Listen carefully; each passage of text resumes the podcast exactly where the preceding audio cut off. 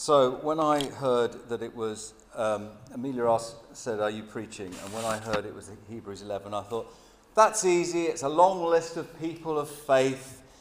And what happened? We got everything from that chapter except the long list of people with faith. We just get the introduction and we just get the end.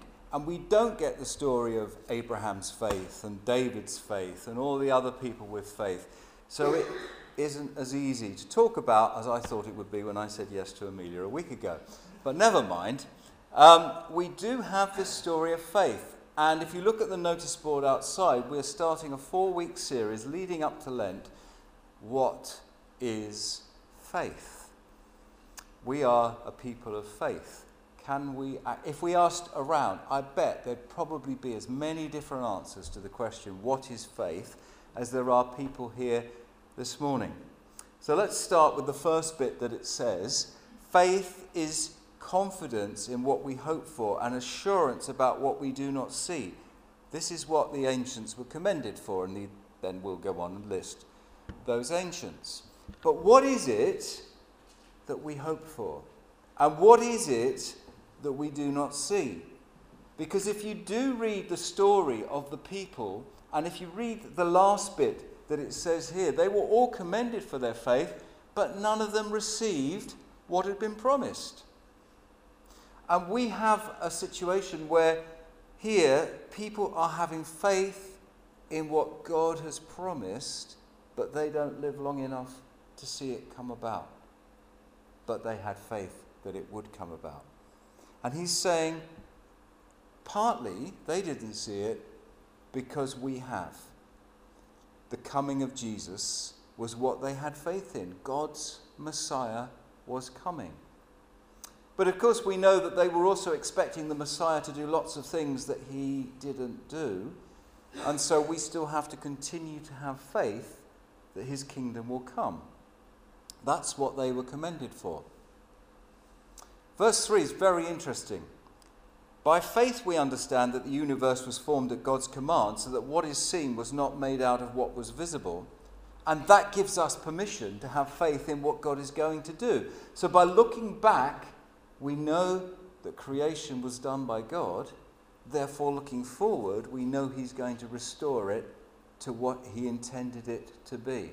That's what He's saying. And of course, we've got a problem with that.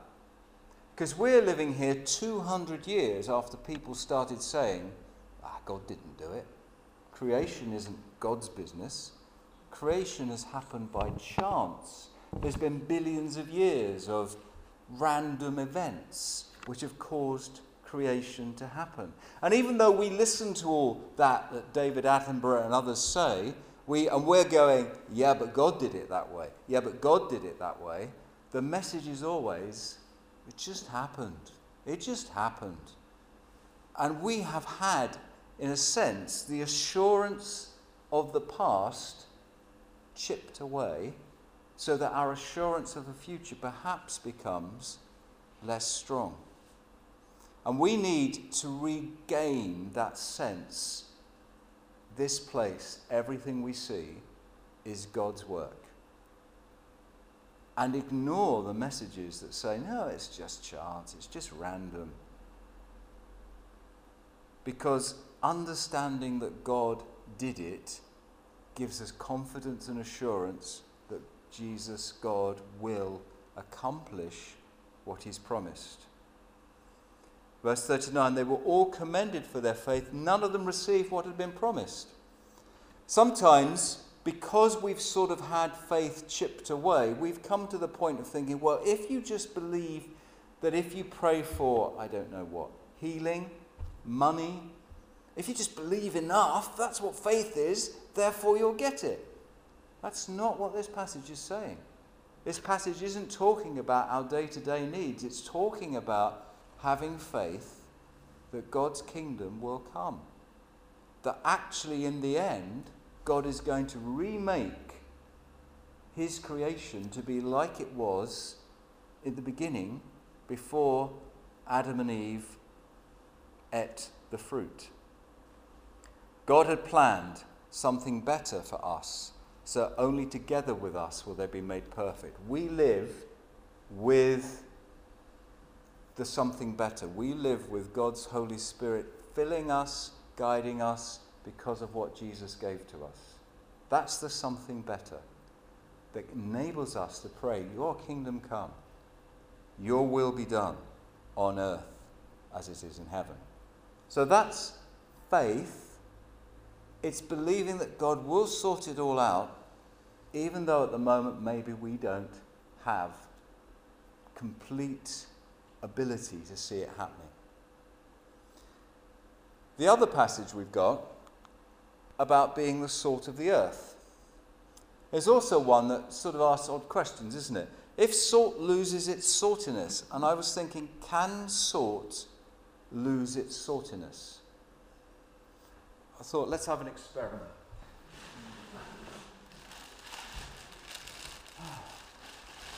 Here is salt. Let's put some of it in here.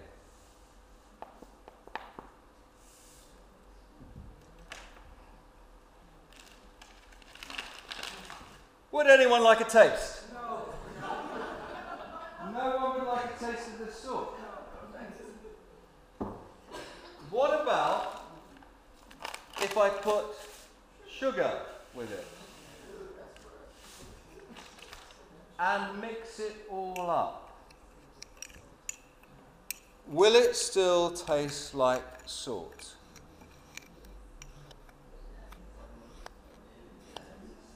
Will you still taste the salt? You reckon? Who wants to try? A little bit, but it's not horrible. And if I carried on doing that,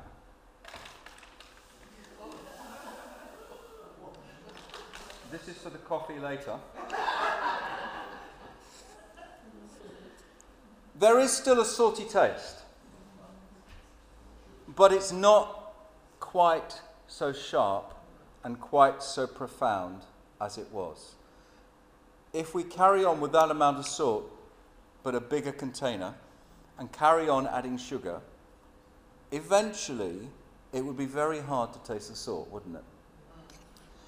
Each grain of salt remains as salty as it was, but the effect of the salt is less and less and less as the sugar is added.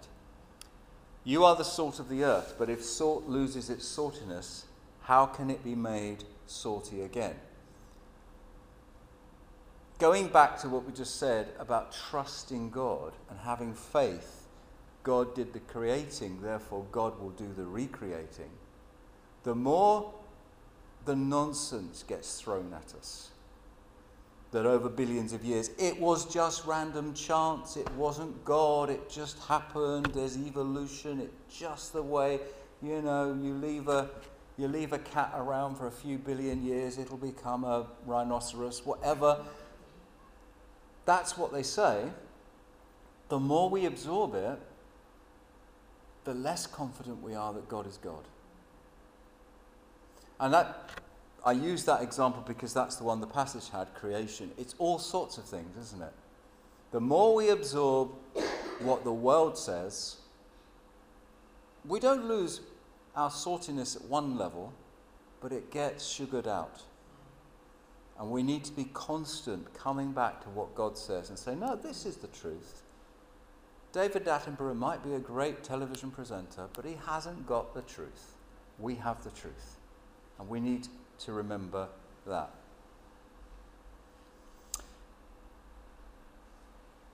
I don't know how to get that back to being salty. I think I'll just have to throw it away. And that's what Jesus said. Once you've lost it, what can you do with it? And it, the Bible teaches us something else about salt. In 2 Chronicles 13:5, it said, Don't you know that the Lord, the God of Israel, has given the kingship of Israel to David and his descendants forever by a covenant of salt? And that was the covenant. Salt was one of the most valuable things they had. I'm sure you know that our word salary comes from the word Latin word for salt because Roman soldiers were paid with a bag of salt Because it was the most precious thing. It kept their food fresh. I wish I hadn't eaten that salt, actually. Uh, it kept their food fresh. It was important. And therefore, when they made a covenant, they exchanged salt as a seal of that covenant. And when Jesus says, You are the salt of the earth, it's say, he's saying, You are what God has given this planet as a covenant sign that he is for people, that he is for the people on this planet. That's the message. And you know what? We started with this is what faith is faith is believing that God will do it. When God says you are sought, He's really saying, I've got faith in you. I have my faith in you. Not that every single minute of every single day you will get it right, but that you, my people, will be declaring and showing my kingdom on this planet until I do come and get it all right and put it all right.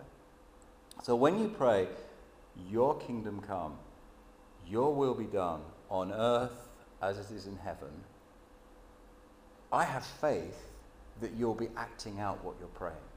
I have faith that when you walk around, you will do things that just improve my kingdom or just demonstrate my kingdom. He says, You are the light of the world, which reminds us, of course, of our own motto uh, standing on the rock of Jesus, shining his light to all we meet. There's a lighthouse collage over there, reminding us that that's what we're supposed to be doing. That's, that, that's our mission statement as a church that we will remember Jesus, we will remain salty, and we will shine light out to each other and beyond this building, to wherever we happen to go, be that our neighbours, uh, Sainsbury's. No one's at work, so oh, some, some of us at work. Sorry, Sandra. Sorry, Sandra. Um, so, workplace, wherever we happen to be, we will shine his light, even if we're not with the other people. Don't put a bucket over your light. If light is put, you know, if you, no one puts a light under a bucket, he says, because what's the point of that? They didn't have plastic in those days, but if we did it now, it would just melt. Um, but it covers the light. Don't cover the light. Don't go, oh, if I do that, they'll think I'm all super spiritual. Just do what you know is the right thing, wherever you happen to be. And finally, Jesus talks about the commandments and the law. And he says, I haven't come to abolish it, I've come to fulfill it. Jesus is the only person who ever kept all of those Old Testament commandments perfectly. No one else has ever done it. Not just the Ten Commandments, but all the other bits of, that they had to do as Jews as well. We don't have to do those things because that's not the covenant we're under. But the Ten Commandments stay there, they're still there in front of us. Jesus kept them. Most of us break some of them. Because he said, even if you just think, I hate someone, you've committed murder. He made it very, very clear that these commandments are not just about actions, but they're about intentions. And he said, I've come to actually obey those commandments in a way that no one else can. And do you know what he did at the cross? He took our sin we all know that. Jesus took our sin at the cross. But do you know what else he did? It says he gave us his righteousness. So I have obeyed all his commandments. I am giving that to you. So when God looks at you, it looks like you've obeyed all the commandments. So when you start saying your righteousness has to be greater than the righteousness of the Pharisees, what he's saying is, I'm giving you the righteousness that makes you right with God, and you will look more righteous than those who try really hard without necessarily trying really hard. So, our faith is in his promises, even though we find it hard. We find it hard to remember that God is creator, Therefore, we find it hard to remember that He is going to sort everything out once more the way He originally planned it. We forget that because we forget that. We need to be sorty and remember things and not let that get sweetened out of us and be sure of what He has done for us. And He has faith in us that in the meantime, we will demonstrate His kingdom to this world.